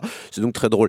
Euh, oui, donc Totally Accurate Battle Simulator, ça fait longtemps hein, qu'il est dans les placards. C'est le projet, c'est le magnum opus un petit peu de, de Landfall alors qu'il n'est jamais sorti. Je crois que c'est c'est pour ça qu'ils sont peut-être le plus connus Mm. alors que le jeu n'est pas sorti, tu vois. Donc Mm. c'est pour dire à quel point les gens l'attendent. Landfall, c'est qui? C'est des Suédois. Ils ont sorti pas mal de jeux, et notamment euh, moi mon préféré de, de leur part, c'est Cluster Truck où il fallait sauter sur des camions. Ah, c'est eux Ouais, c'est eux. Ah. Il fallait sauter sur des camions lancés. Euh, dans rendu le- fou ce jeu. ah, il est trop bien. Et euh, il fallait passer à la ligne d'arrivée sans toucher le sol. C'est très très rigolo. Et donc Landfall, ils sont connus surtout pourquoi? Ben, Pour leur moteur physique. Parce que leur moteur physique, il est particulier. Parce qu'en fait, c'est- je crois que les os et tout ce qui est un peu solide n'existe pas vraiment euh, Mhm. dans, le, dans le monde. Tout est un peu mou, euh, tout est un petit peu euh, euh, élastique. Donc là, c'est ça. Donc avec des bonhommes qui, qui sont... Ressemblent un petit peu là, à ton jeu de jouets de la dernière fois tout rouge. Ils sont, Ouais. ils sont grands, ils sont tout, ils sont tout mous et ils ont des googly eyes. Donc, vous savez, les, les yeux hein, qui, qui bougent un peu dans tous les sens en fonction du mouvement que tu fais. Sauf que là, ils sont, ils sont là pour se mettre sur la gueule violemment dans des grands champs de bataille, sachant que, eh bien, on a un peu de tout. Euh, nos, nos unités sont rangées dans des petits tiroirs hein, en fonction de la période ou de, de l'univers. Donc, on peut avoir, euh, donc, on commence avec des hommes préhistoriques. Donc, on aura des mecs avec des, euh, des, des comment on appelle ça, des massues et d'autres qui jettent des cailloux indirectement. C'est plus rapide. Après, on aura, je sais pas, les, les fermiers qui, qui, vont se battre avec des fourches. Et il y en a un même, c'est un espèce de, comment on appelle ça, un, épouvantail qui, qui, qui, qui lance des corbeaux. Ah, ah, attaque. Euh, après, on aura, euh, voilà, des, des chevaliers, euh, des, des, des gens de, de la Grèce antique, euh, des Romains, des Vikings, euh, et on peut avoir des unités vraiment, vraiment rigolotes. Enfin, par exemple, moi, je pense aux Vikings où on peut carrément appeler Le Dracar. le Dracar. Sauf que le Dracar, il est porté par trois personnes sur le champ de bataille. et donc, quand le Dracar, il tombe, et il coûte super cher, il sert à rien, le Dracar. Et quand le Dracar, il tombe, bah, les mecs, ils se battent avec leurs pagaies. Enfin, c'est n'importe quoi. Euh, mais c'est très rigolo. Voilà, on peut, on peut, on peut amener des œufs et tout. Alors, Jusqu'à présent, ce jeu-là, il était donc tu l'avais dit en alpha, donc on pouvait grosso modo dire ah qu'est-ce qui se passe euh, si euh, des chevaliers se battaient contre euh, Zeus? Alors, On se demandait qu'est-ce qui se passait? Là, on est toujours un petit peu là, on est un peu sur ce, ce- ce- cet aspect-là, mais avec un petit peu plus de jeu autour. Ouais. Donc, euh, on a euh, ce champ de bataille, on commence et on nous propose euh, différents niveaux où l'armée en face est déjà faite. Il y a une armée qu'il faut affronter, donc voilà. Et toi, on te donne un budget, donc sachant que chaque unité te coûte de l'argent et le but, bah, c'est de placer tes unités dans les unités que tu peux acheter, dans le budget, euh, comment réussir à gagner. Et Euh, après, tu lances et tu n'as plus de, euh, plus la main. et après, tu lances et tu regardes ce qui se passe, sachant que la caméra est très libre, Ouais. que le but c'est aussi pouvoir euh, te marrer, aller regarder, se mettre sur la gueule, sachant qu'ils sont vraiment, mais sont pas doués quoi. Enfin, ils sont, euh, euh, ils sont là. im- Imaginez-moi avec mes bras, là, je vous mettre des coups et tout, et euh, au final ils finissent par se tuer. Tu vois, au bout d'un moment ils y arrivent, mais ils sont vraiment pas doués ces, ces soldats.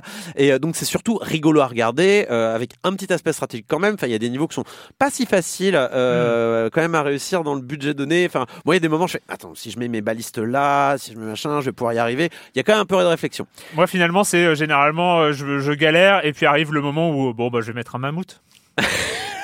Les mammouths, ça marche pas toujours. hein. Ouais, mais ça marche. Ça marche souvent. C'est efficace, un mammouth. C'est Ouais. efficace. Ouais, mais- Allez, les mecs en face, pas, hein. ah ouais, ouais, on Quand- croirait pas, mais le mammouth est, euh, est un bon Ouais, investissement. moi, j'ai un petit faible pour Zeus. Zeus, il est bien quand même. Zeus, il, Zeus, il lance un éclair. pas au t'as corps à quatre- corps. T'as, t'as 10 mecs électrocutés et c'est Ouais. quand même pratique. Euh, donc voilà. Après, il y a un sandbox évidemment où on peut, euh, on peut vraiment faire affronter qui on veut quand on veut. Et puis passer ça, euh, bah on se dit voilà, on va peut-être passer à autre chose maintenant. Donc euh, Mm. c'est le problème pour l'instant de euh, Totally Accurate Battle Simulator, c'est que c'est sympa, une heure. Puis après, on se dit Voilà. bon, on va jouer un vrai jeu quoi.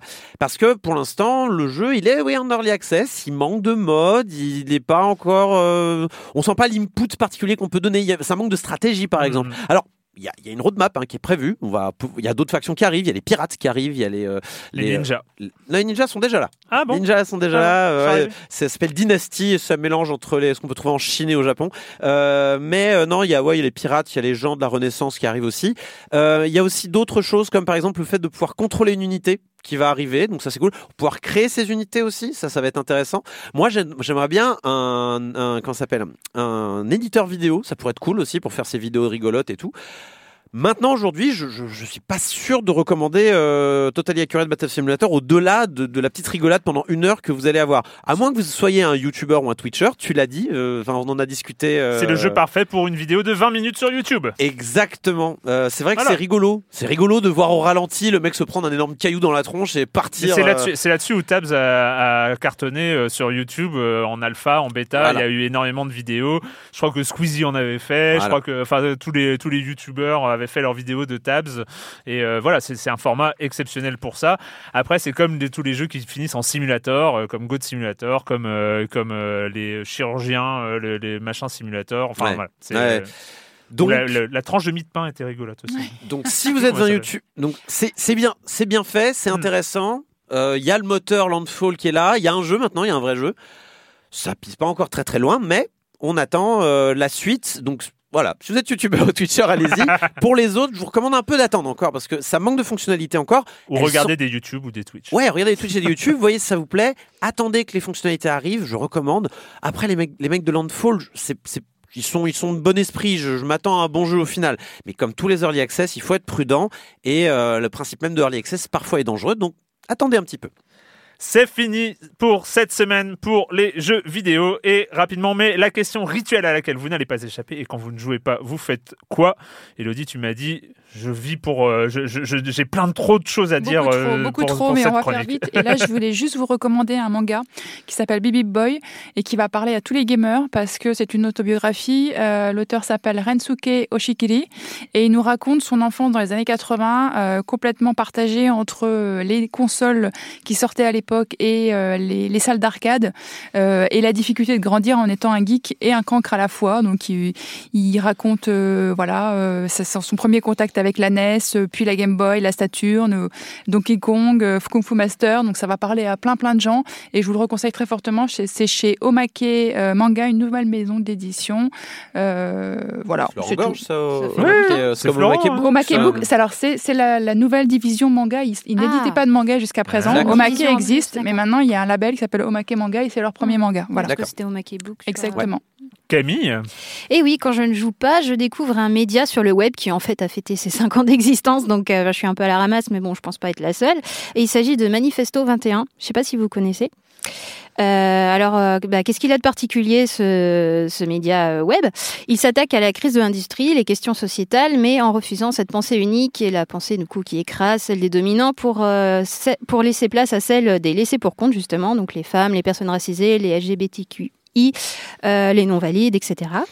Euh, donc c'est de long format, des réflexions pertinentes qui interrogent vraiment le fond d'un problème et des et en plus euh, les plumes sont plutôt savoureuses.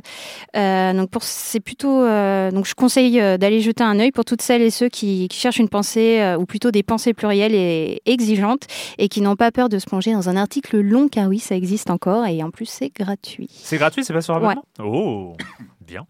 Euh, enfin, pas bien, hein, c'est bien aussi d'être sur abonnement. Hein. Ouh là oui, là, oui, bien attention. sûr, mais ce que hein. je veux dire c'est que c'est plus accessible, à, c'est accessible à plus de monde, voilà. Oui, voilà, c'est ça. Euh, Patrick, Alors moi je le regarde tous les ans. Euh, c'est tous Oh my les ans. God. Je me fais une projection de ce DVD. L'Eurovision. Non non non. C'est un de mes documentaires musicaux, voire peut-être mon documentaire euh, musical favori. Woodstock. Et là, cette année, je vais le regarder de façon un peu différente parce que euh, il est sorti il y a 30 ans, pile, presque jour pour jour en salle. C'est Dépêche Mode 101, 101. Ah, C'est, oui. c'est, c'est, alors voilà, oui. moi c'est vraiment un de mes. euh, Eh alors oui. pour resituer, c'était la tournée euh, mondiale de Dépêche Mode en 87-88, euh, et c'est un vrai document en fait, puisque bah, le, bah, en fait le film suit le groupe lors des dernières dates qui euh, se terminent sur le mythique euh, concert du Rose Bowl à Pasadena, qui est devenu culte, qui est sorti en disque d'ailleurs depuis. Et puis donc à la fois on suit pendant, je crois, deux heures donc le, le, le groupe Dépêche Mode, et on suit en même temps des, bah, des jeunes, des fans qui, sont dans une caravane, qui les suivent, qui ont gagné un concours comme ça pour, participer au dernier temps de la tournée. Donc c'est un vrai documentaire sur l'époque. C'est-à-dire qu'on on voit, euh, voit l'Amérique de 88 euh, et puis ce groupe anglais qui est propulsé comme ça euh, par un succès mondial parce que Dépêche Mode là à ce moment-là rentre vraiment dans une c'est un tournant pour le, pour ce, ce petit groupe anglais de l'électronique qui, explose littéralement.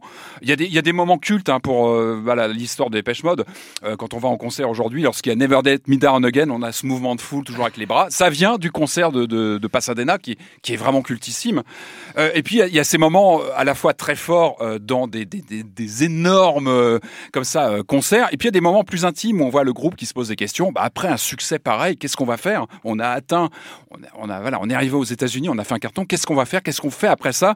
Bah, la réponse, elle suit un an après avec un des plus grands albums jamais jamais composés, Violator, qui, qui est un, vrai monument. Donc voilà, il, voilà, la suite pour Dépêche Mode était était était vraiment top. Mais vraiment, ce document, moi, je le regarde tous les ans. Je me fais une projo 101. C'est vraiment un super document sur la musique de Dépêche Mode et sur l'époque. merci. Corentin, Alors moi, je me fiche ouvertement hein, de la gueule qui, qui- des gens qui, sont là devant les Marvel, les Infinity War, les Il y en a. Avengers. J'en ai rien à faire, mais rien à faire. Et puis je me retrouve comme un gamin à regarder Game of Thrones et être dans la hype totale de Game of Thrones. Donc je vais parler de Game of Thrones, je vais pas spoiler Game of Thrones parce que je suis une personne respectable, mais quand même, le dernier épisode de Game of Thrones était assez mémorable pour différentes raisons euh, que je n'évoquerai pas. Euh, il a fait parler de lui hein, cet épisode. lequel le dernier pour toi, du coup, parce que ceux qui Ça, pardon, Le excuse-moi. 03. Le troisième, la grande bataille euh, qui était attendue, la première grande bataille de tout, cette hein, saison. euh, Les gens qui suivent comprendront. Euh, beaucoup de gens ont dit qu'il n'y avait pas assez de lumière. Et ben moi, j'ai pas trouvé. Voilà, je trouvais que le choix justement euh, de, de ce début d'épisode dans le noir était une bonne idée, notamment pour rajouter de l'inquiétude. Euh, Bah, et puis il fait nuit en fait. donc, il euh, fait nuit voilà. et puis c'est bon, des zombies quoi. Bref, oui donc c'est une bonne chose. Euh, quant à la non mais même la bagarre était bonne, c'était c'était sympa. La bagarre était La bagarre, bonne. la bagarre était bonne. Écoutez, euh, les twists étaient sympathiques. Euh, Oh je... De quoi Non, rien. Ah oui, je sais ce que tu penses.